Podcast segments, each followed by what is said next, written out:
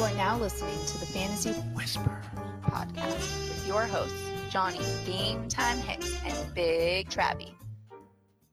Wow, hello and welcome to the Fantasy Whisperers podcast.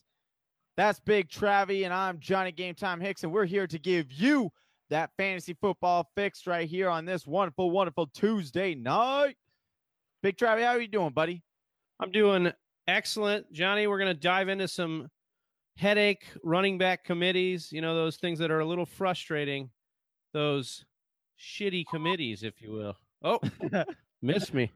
Oh, I did. Oh, wait, I forgot. It is now after 8 o'clock, so yeah. We are allowed to say whatever we want, although we do try to keep this a little bit friendly on the language. We just couldn't come up with anything better than calling them shitty committees. So yeah, I mean, you talk about the frustration that they cause you in the fantasy season. It's no wonder we came up with this name. Once in a while, you know, you see a guy and he gets put on a team and you go, well, that's pretty shitty. Yeah. So here we are. And here we are. All right, Big Travie, we're going to jump into this show. But first, we got a little bit of information to go over. There's a lot of stuff that came out. So let's jump on in here, buddy. You got it.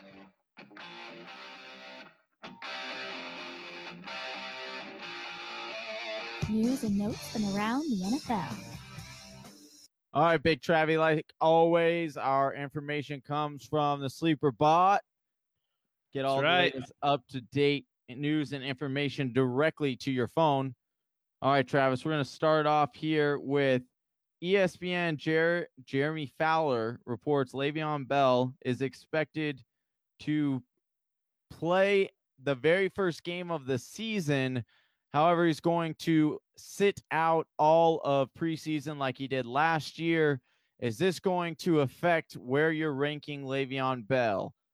No, not for me, Johnny. And correct me if I'm wrong, but we saw this story last year, and it didn't really matter after the first couple weeks, maybe even after the first week. We saw this guy put up those monster numbers down the stretch, as he always does. I am not worried about Le'Veon Bell unless it comes from his mouth that he's going to hold out into the season. Then I will be a little bit worried and concerned about dropping him. But right now what we're seeing is a lot of speculation from other camps when we know he said in the past he plans on playing. Mm-hmm. So he's going to skip this other stuff per ESPN now. That I could see. He did it last year. But like I said, I think after what happened last year, you got to think that he's going to get right back to form once he gets on the field. And I do want to touch on that. I think this just indicates that Le'Veon Bell after this year. So if you're in a dynasty league, this might be more information for you in a sense of that. I think Le'Veon Bell is done with the Steelers after this year. I think this is a sure sign saying that he will move on after this year. They're not going to franchise tag him another year because that would be something ridiculous. It would be like $30 million or something like that over this year. And his agent came out and said today, or maybe it was today or yesterday, basically that this basically means that, right, Johnny? I mean, It's something you've been saying all offseason that you thought it was his last year. His agent affirmed it after they did not get a deal done, saying, look, we tried. And, you know, Le'Veon Bell tweeted out, we tried. I wanted to be a Steeler for life. We tried and we failed. Pretty much. Well, and then the other interesting news that came out along with that in that same backfield was, according to The Athletic, Mark Coboli, I don't know how to say that last name. Coboli. Steelers' second-round running back James Conner was very impressive at spring practices. So really watch this guy in preseason.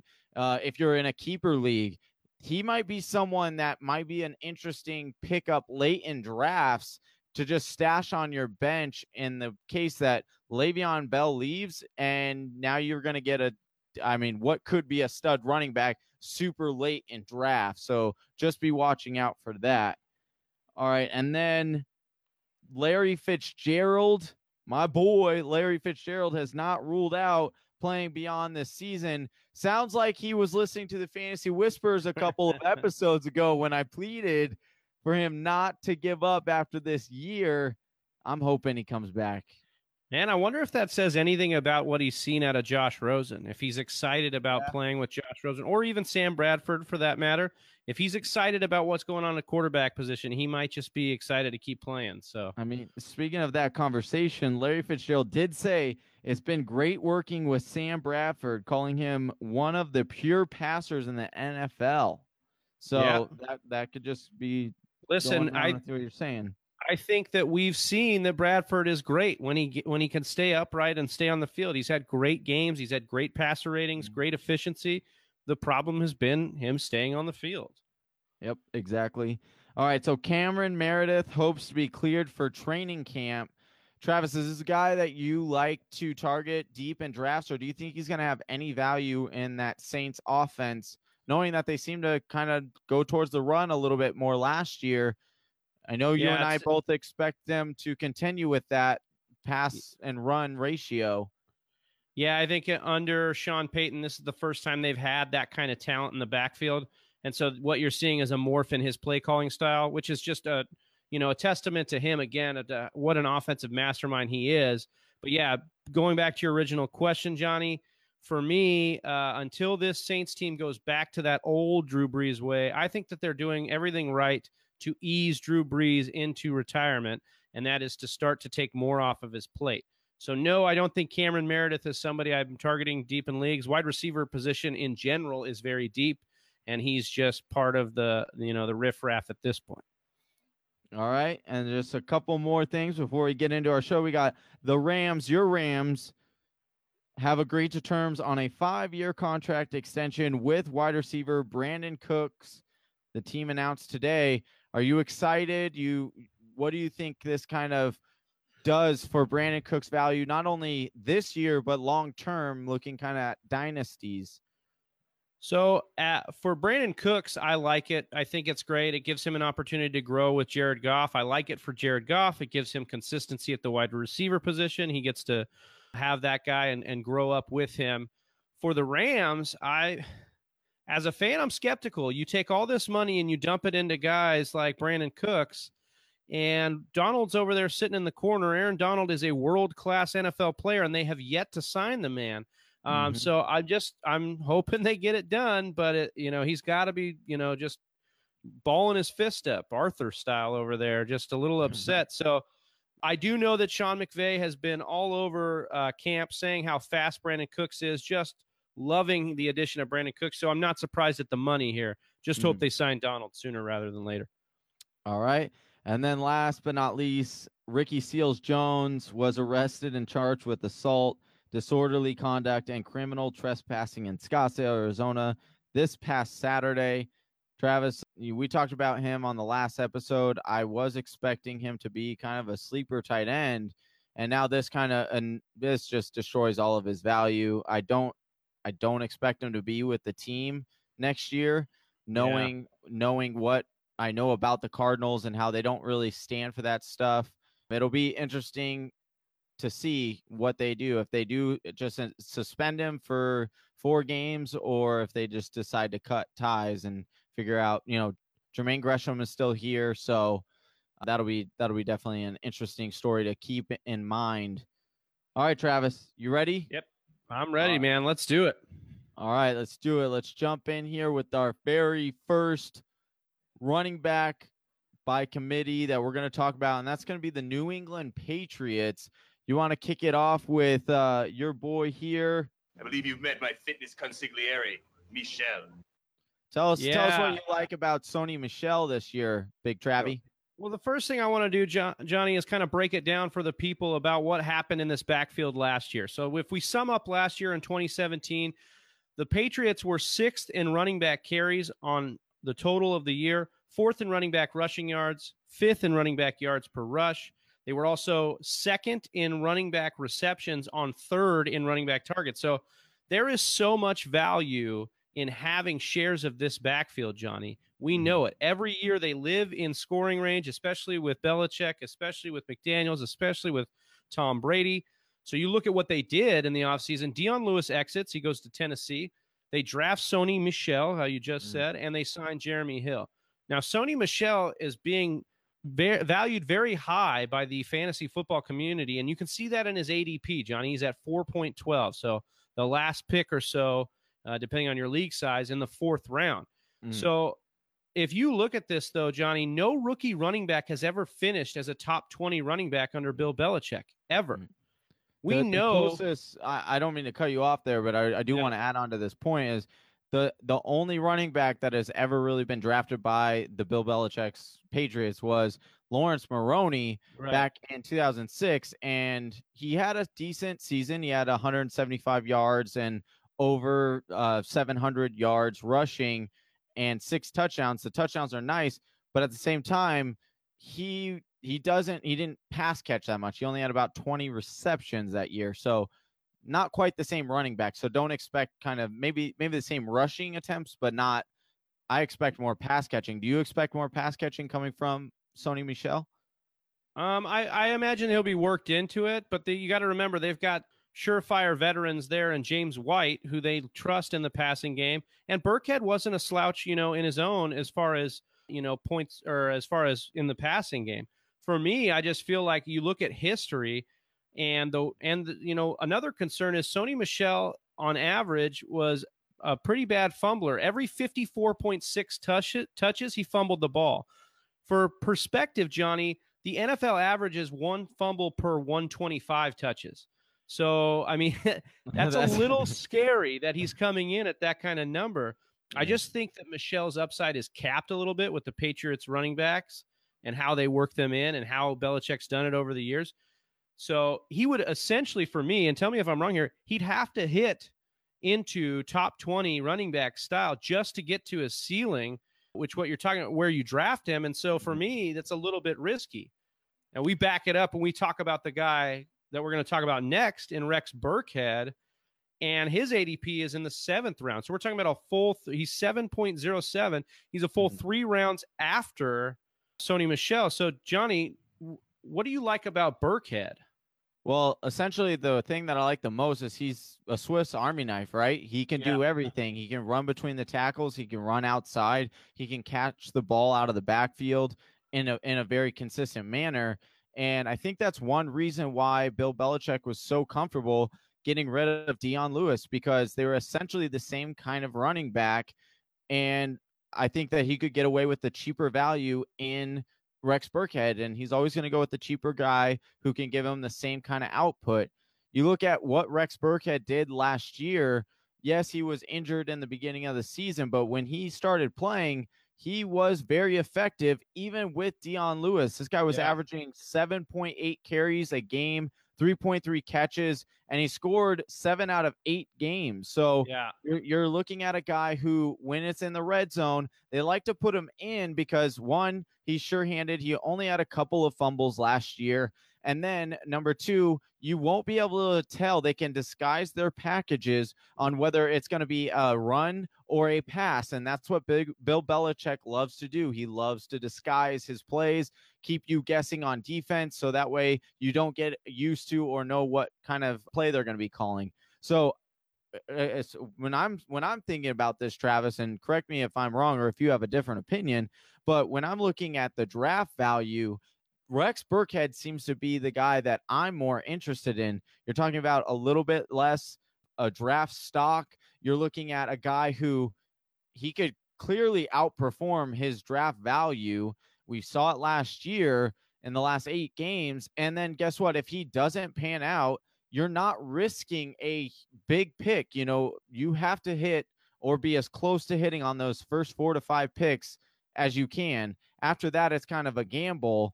And so give me the upside of Rex Burkhead with a slightly less value attached to his name.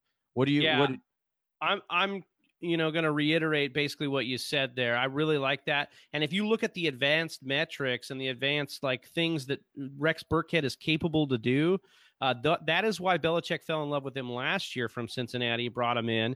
And I just think that Michel Yes. Do I think they want to work eventually towards Michel being the guy? Yeah, I think they use draft stock on him wisely. But you look at Michel, I'm not 100% sold on the fumble issue going away, and I'm not 100% sold on his pass blocking. And those two things will quickly get you off the field, especially in New England.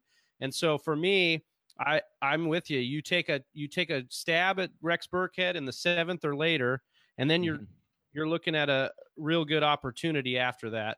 Yeah, you know, and then the one last thing I want to add here is that they have the 25th most difficult running back schedule. However, when you look at the playoffs, and you know, you and I always talk about this. You always look at the playoffs. You always got to assume that you're going to make playoffs. Yeah. Oh yeah. What's that? Playoffs? Don't talk about playoffs. You kidding me? Playoffs? I just hope we can win a game. So you always have to go with the assumption that you're going to make the playoffs. All right. Be confident in yourself. Continue to listen to us, and you'll definitely get there. But what I'm going to say is that in the playoffs, they have the sixth easiest playoff schedule for running backs. So that is a nice boost. If you don't happen to get one of those two guys, it might not be a bad idea to target one of the ones when you know kind of how this running back system shakes out. Although, knowing what I know about New England and playing fantasy for many, many years, there's just not going to be. Bill Belichick never has a workhorse back. He always goes with two running backs, and usually they are both effective. So I go with the 10. I tend to go with the draft stock on this one.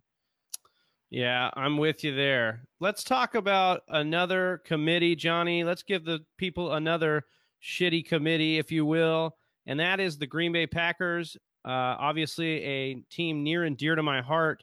If you look at the Packers last year, Johnny, they were 29th in running back carries. A little bit scary there that they didn't have the volume. But you look at what happened in the QB injury to Aaron Rodgers, running back injuries. We'll talk about that with these guys. And yet they were still able to produce at 18th best in running back fantasy points and 6th in fantasy points per running back rushing attempt. So they were effective when they were able to run. They just did not run with a lot of volume, and they weren't very effective on offense. We have the same mesh of guys that they worked through last year coming back. That's Jamal Williams, Aaron Jones, and Ty Montgomery, right? I feel like with a healthy Rodgers and the ability for one guy to pull through in this backfield, you could be looking at a potential top 15 or top 10 guy if one guy takes over. And so now we got to start diving into him, Johnny. And the first guy I want to get your input on is Jamal Williams, right? His ADP right now is the highest currently, and they're kind of getting closer together, all of them, as this offseason goes on. But his ADP is the highest currently at 7.12. So talk to the people a little bit about Jamal Williams. Well, when you're looking at Jamal Williams, he led the Packers backfield in several categories after he was forced into action with Ty Montgomery's injury and Aaron Jones's injury a little bit in there in the middle of the season. He had rushing touchdowns tied with Aaron Jones with 4. He had total running back touchdowns with 6. His running back receptions were 25, and his running back receiving yards, he had 262. So nice little packages there. Again, this is a small sample size. If you look at that over an entire season, you are a little bit disappointed, but he had stretches in weeks 12 to 14 where he averaged 26.8 fantasy points, scoring 5 touchdowns. So Williams is a one-cut style running back. With that came 3.6 yards per carry, which isn't the best. I've seen worse. I don't want to name anybody, but Trent Richardson. Not good company to keep, for sure. Not at all. But he was able to average a whopping 10.5 yards per catch last year. So you're talking about getting Aaron Rodgers back, and you definitely like to see that, possibly go up, as well as those running lanes will open up a little bit with Aaron Rodgers. You're also talking about an offensive line who, according to Pro Football Focus, is ranked 9th in the league. So the big story that I'm going to focus on is if you can nail the right one, the right running back, and we will talk about which one we like the most.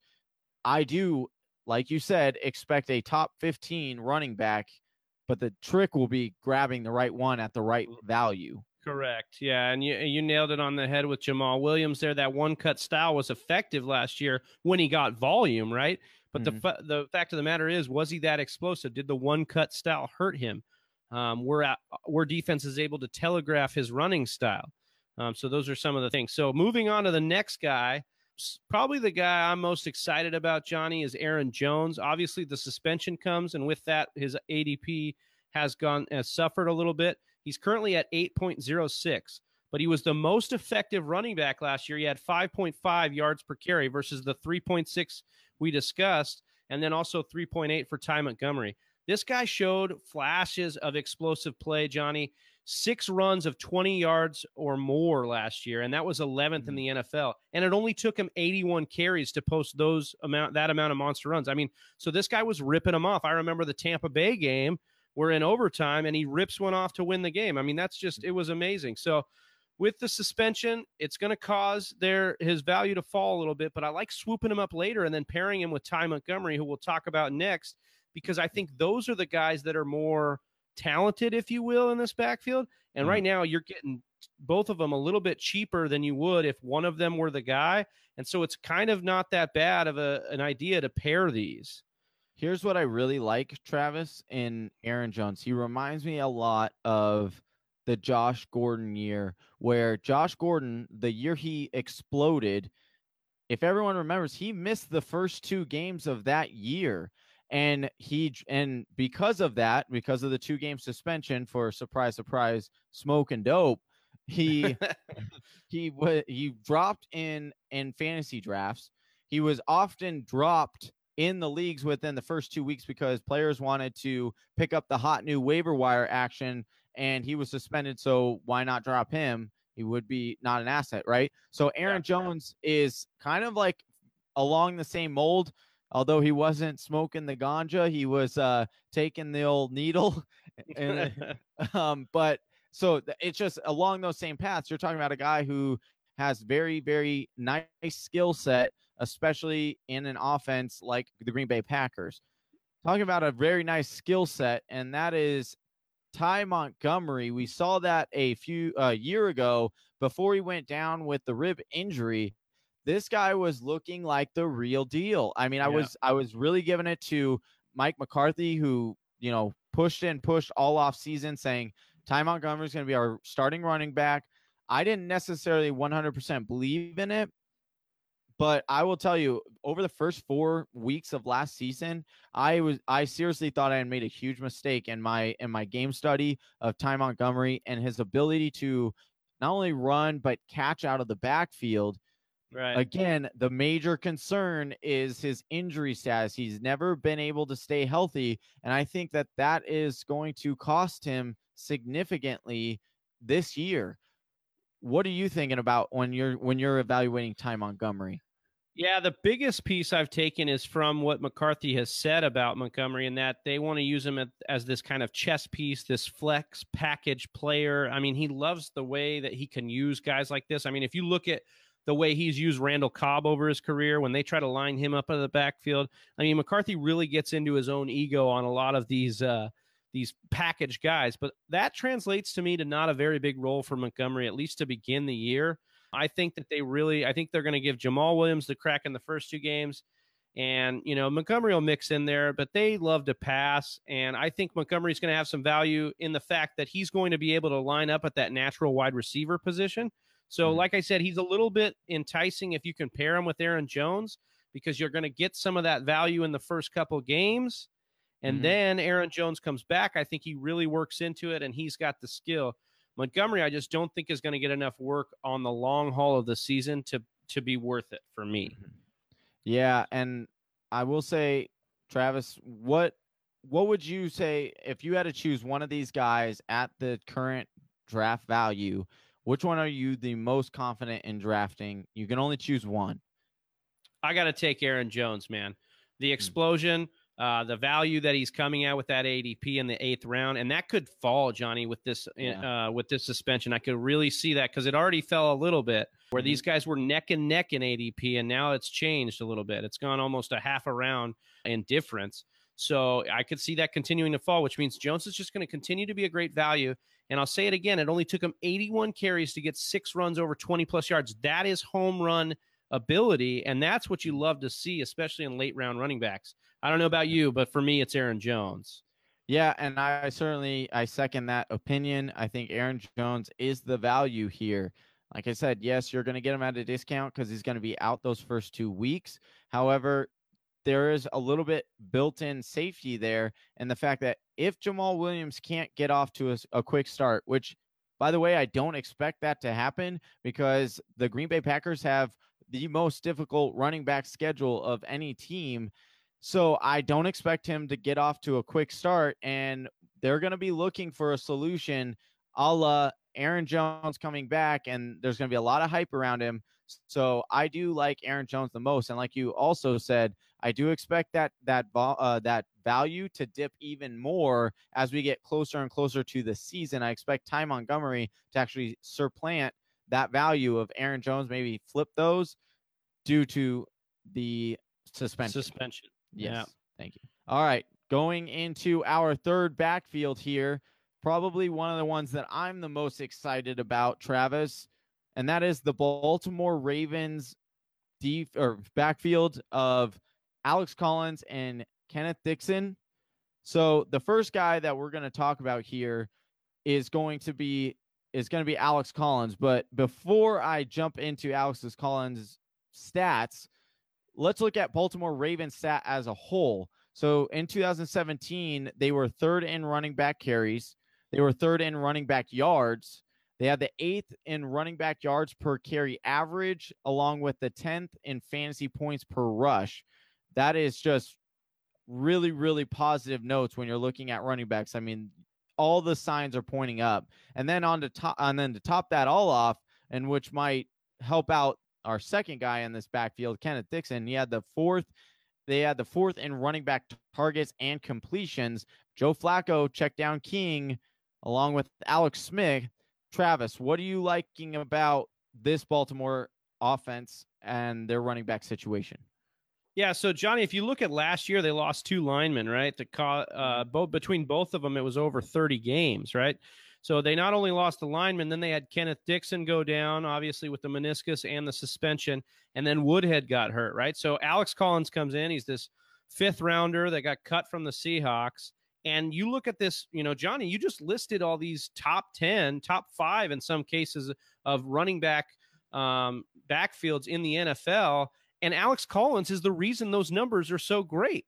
I mean, the guy came in and just did work. He averaged 19.2 touches per game from week 8 on. He had 20 receptions in his last 7 games. So there's all this talk about his receptions, and yet if you would have extrapolated that out over the year, he would have caught about 45 catches. I mean, that's great as far as bell cow numbers to be able to do. My favorite thing was he was rated as the 8th best running back in rushing success by Football Outsiders last year. Rushing success, better at the 8th best, and he was better than Le'Veon Bell and Mark Ingram. So, I mean, he was running successfully hard and breaking tackles better than some of the best in the league. He was able to finish as a top 15 running back, even though he didn't get legitimate starter snaps until after week 8. So the concern is the passing down work, like we talked about, and he only ended up with 6% of the target share. You know, obviously they worked in Buck Allen where they could. And we'll talk we won't talk too much about him because I think that what we're going to see is that, you know, Kenneth Dixon has a shot to come in here and take receiving down work. And so you really need to watch, right?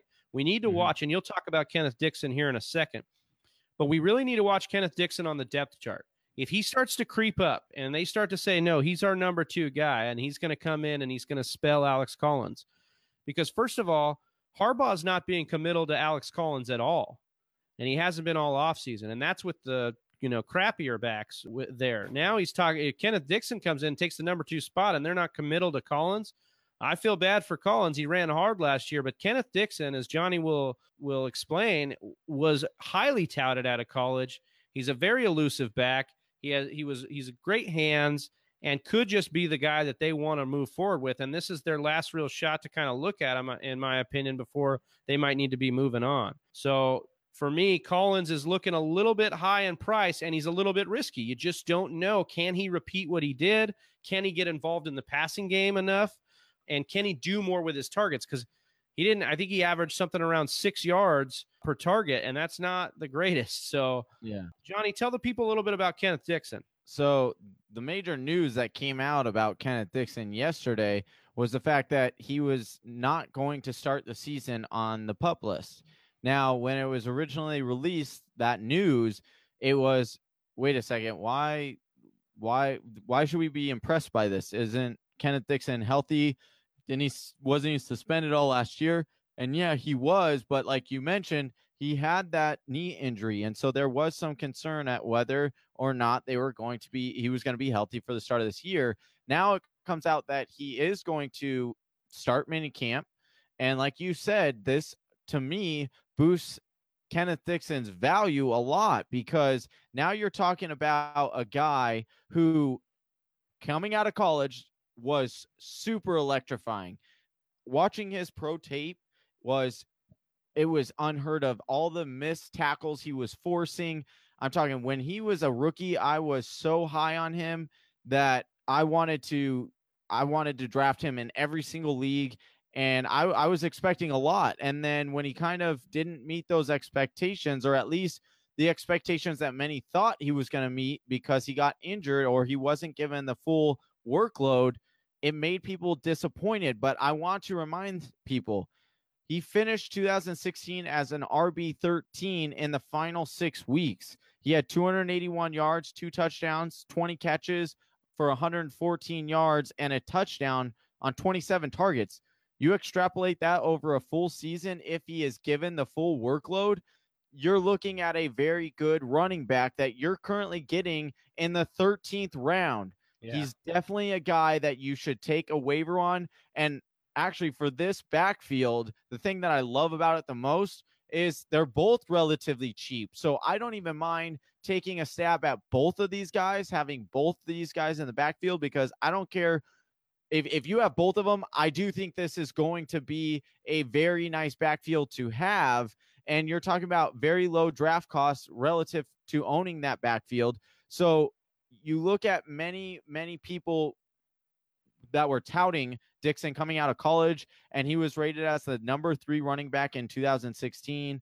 He had 87 all-purpose touchdowns in college. Like, that just doesn't happen if you're a mediocre football player. And I think, if anything that we can learn through all of this, Travis, and is the fact that they haven't let him go, and he's been suspended and injured twice. So they must see something in him, and that makes them want to keep him. So for that reason, I like Kenneth Dixon a lot. I've always been a big fan of his, but I think this could be his breakout year. And this is his last year to show something. If he doesn't prove something this year, they're going to cut him. And that's it. Yeah. That's his career. But if he does prove something, they'll sign him again. They really like him. So I really like Kenneth Dixon this year. Yeah, I mean, you hit it right on the head when you said, what did Baltimore really do, right? Mm-hmm. They didn't do anything in the offseason to sign anybody. You know, they kept the same receiving specialist backs in Buck Allen and Woodhead. And so they were confident enough in Collins and Dixon to lead, I think, the majority of this, and especially Dixon, if you're going to keep him on the roster. And, you know, once again, we'll repeat some of these stats up here. 3rd in running back carries, 3rd in running back yards, 4th in targets and completions. And that was without Marshall Yonda last year, Johnny. That was without Alex Lewis. They missed these linemen, right? And they were still a giant productive backfield. So when you talk about how you're down on yourself for last year for being high on Dixon, you weren't alone. A lot of the fantasy community was having him above Jordan Howard or the likes of him, because look at what the backfield can do when given the opportunity. You had a 5th round cut running back in Alex Collins pop off last year for the last 8 weeks. Kenneth Dixon could be poised. To me, it's madness if you're not taking him in the 13th round because of what he can return on that value. I mean, it's insane. Oh, yeah. So like we said, if you get Collins and you're feeling risky, you're feeling that in your stomach, you're like, oh, God, I don't know about this. It's really cheap to get Kenneth Dixon right now. Now, I'm going to say a disclaimer. I think that his ADP is going to rise, Johnny. I think that as he gets to be the number 2 back for sure, you'll start hearing more beat writer stuff because Harbaugh's going to be non-committal again.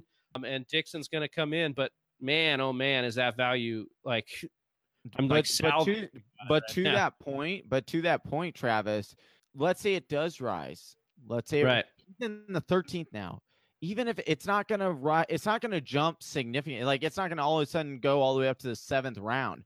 Like, even if it goes up 3 to 4 rounds, you're talking about a 9th rounder. And if you invest in Alex Collins, I would even say reach around early and make sure you pick him up so you can solidify this running back.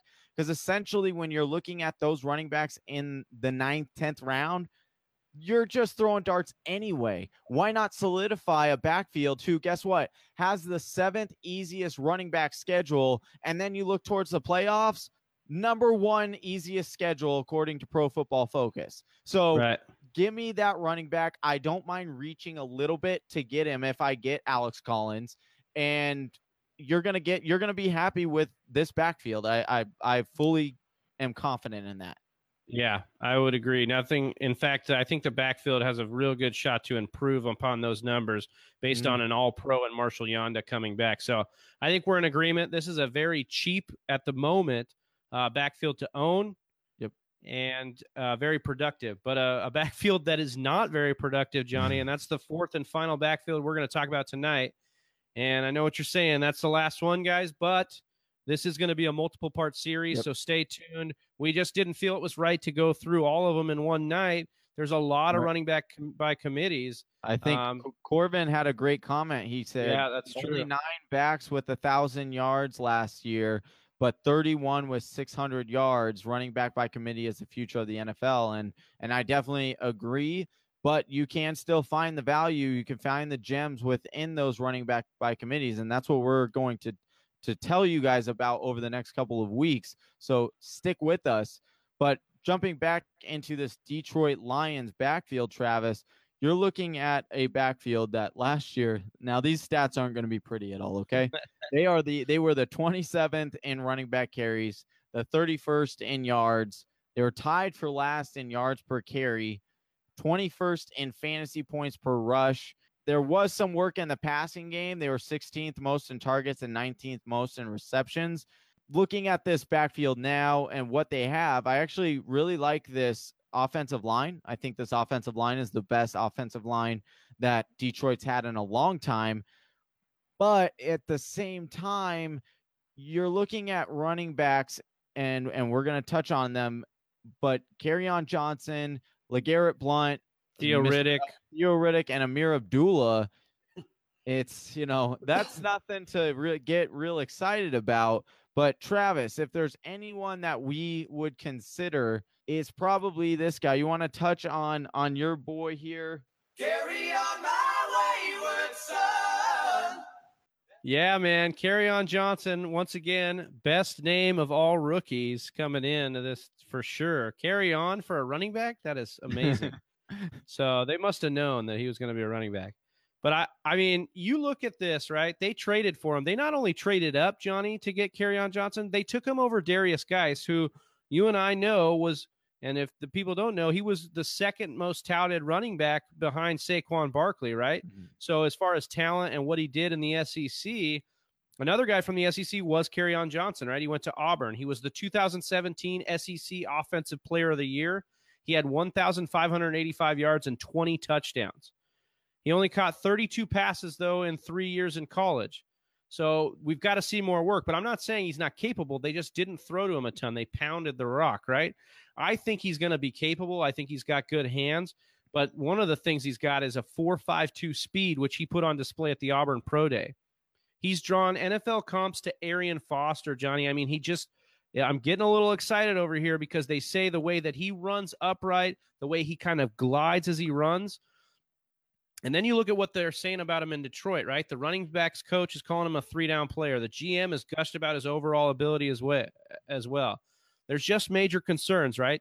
The backfield was not productive, as we said. How much will the others eat into his role? I mean, I could see a situation, Johnny, where Kerryon Johnson gets 200 carries, right? But he doesn't put on a bunch of flipping points because they throw in LeGarrette Blount in the red zone and Theo Riddick catches a couple touchdowns here and there and he just gets vultured. So for me, I would love to just wholeheartedly go Kerryon Johnson. I think we're going to be a year or two removed from Kerryon Johnson being the man in Detroit and changing the narrative on running backs in Detroit, but maybe not this year, and maybe it's not till later in the year. Right now his ADP's at 704. Some of those guys down there, I'm okay with taking Kerryon Johnson, depending on what you've done with your running back, right? Right. If you're stacked at running back and you got a one anchor wide receiver or something, you want to take a stab at Kerryon Johnson. Okay, I could see that, because if he wins the job outright, or if Riddick, Riddick's getting up there in age, so if Riddick goes down with an injury, LeGarrette Blount doesn't catch the football. I mean, that's just not something he does. So I think Kerryon Johnson is one big game away from really taking over this backfield and being the guy that, the first guy to give Stafford kind of that 1-2 punch. Yeah, but, and then I just want to touch on. The real concerning part in all of this is that if you look at the Detroit Lions last year, right, they only ran the ball 23% of the time when they were down by less than 8. So, even when they were up, they still only ran the ball 40% of the time, which in perspective, that's not good. Like, yeah, that just goes to show how bad the running game was. You're talking about like the New England Patriots, who they have Tom Brady, and they're closer to 50-50. Yeah, well, I'm glad you brought up the Patriots, right? Because the Detroit Lions' new head coach is Matt Patricia, so he's part of that Belichick coaching tree. He's going to want to lean more on the run. Obviously, they did still bring back Jim Bob Cooter, right? So they're still going to have the second best name in all of football, Jim Bob Cooter. They're going to have him calling plays, right? And so, yes, he didn't run as much, but I got to think that if Patricia got his ear, and you hear the way that Matt Patricia's talking about Kerryon Johnson, and they bring in LeGarrette Blount, who you're going to talk about next, they want to run the football more. I think it's a concentrated effort. They want to. We'll see if that equates to anything. They still do have Matt Stafford, who he loves to chuck the ball. So anything you like about LeGarrette Blount this year? Is he going to be on any of your rosters coming into this year? No, I don't foresee myself drafting LeGarrette Blount. I think even if LeGarrette Blount, in all honesty, were by himself, and you had Theo Riddick and Ameer Abdullah behind him, and they didn't go out and spend a high draft pick, I still wouldn't be excited about LeGarrette Blount. You're talking about a guy who's going in the 9th round. We were just saying how Kenneth Dixon was going in the 13th round, and he could jump all the way up to the 9th. I definitely like Kenneth Dixon over LeGarrette Blount. Another guy is Ty Montgomery. I would rather have Ty Montgomery than LeGarrette Blount. You look at what he averaged last year in 4.4 yards per carry. That is good. I will give him that. But guess what? That was behind the best offensive line in football in the Philadelphia Eagles, and yet he was still only able to score 3 touchdowns. He has only scored double-digit touchdowns in one year, and that was with 2016 New England Patriots, in which he had 18, and we all remember that year because he won a lot of people championships. But he averaged a pathetic 6.8 receptions per season. Let me repeat that. He averaged over an entire season 6.8 receptions. That's horrendous. That's his career average. That is terrible. Yeah. So if you draft LeGarrette Blount, you are literally hoping and wishing for a touchdown if you have to play him. So to me, I would rather have Theo Riddick than LeGarrette Blount, even though I'm not really high on Theo Riddick or Ameer Abdullah. Both of those guys are currently going undrafted in most cases, or Theo Riddick is finding himself at the late end of drafts. But I would rather have Theo Riddick than LeGarrette Blount at that draft value. Yeah, and I just want to hit on it again. The reason I like Kerryon Johnson so much is because LeGarrette Blount, yes, Theo Riddick's there, but Riddick is also getting up there in age, and he's a smaller back. So for me, I like Kerryon Johnson to get more work in the passing game. They're not just going to give it all to Theo Riddick. I think there are some passes there that Kerryon Johnson caught in college, and albeit not a lot, but I think Kerryon Johnson has the ability to do that, where Blount does not. So they're not going to have Blount in eating a ton of snaps from Kerryon Johnson. That's the other downside, though, to Kerryon Johnson, is he's got to fend off Blount and Theo Riddick in different spots. So just be careful, like we said, it's not like those other backfields we talked about tonight where you can kind of pair them with another guy to try and win it out. Like, these are all three different style backs, specifically in Blount and Theo Riddick. They're definitely contrasting styles. Yeah. So for me, you got to be able to draft Kerryon Johnson if you have running back depth and you're stashing this guy to explode as the number one guy in Detroit, then you're sitting pretty. All right, Travis, one last question before we close out the show. Yes, if you have to rank all of these backfields from 1 to 4 that we talked about and your interest in them or how you would draft them, in what order would you go? This is easy. New England Patriots would be number 1. The Green Bay Packers would be number 2. Then, I take that back. Sorry, the New England Patriots would be number 1. The Baltimore Ravens backfield would be number 2.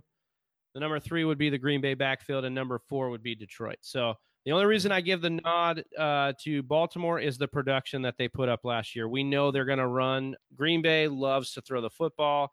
We talked about it, I think, in the last episode. They they throw the football pretty much, almost 60% of the time in the red zone. So they know who they have at quarterback.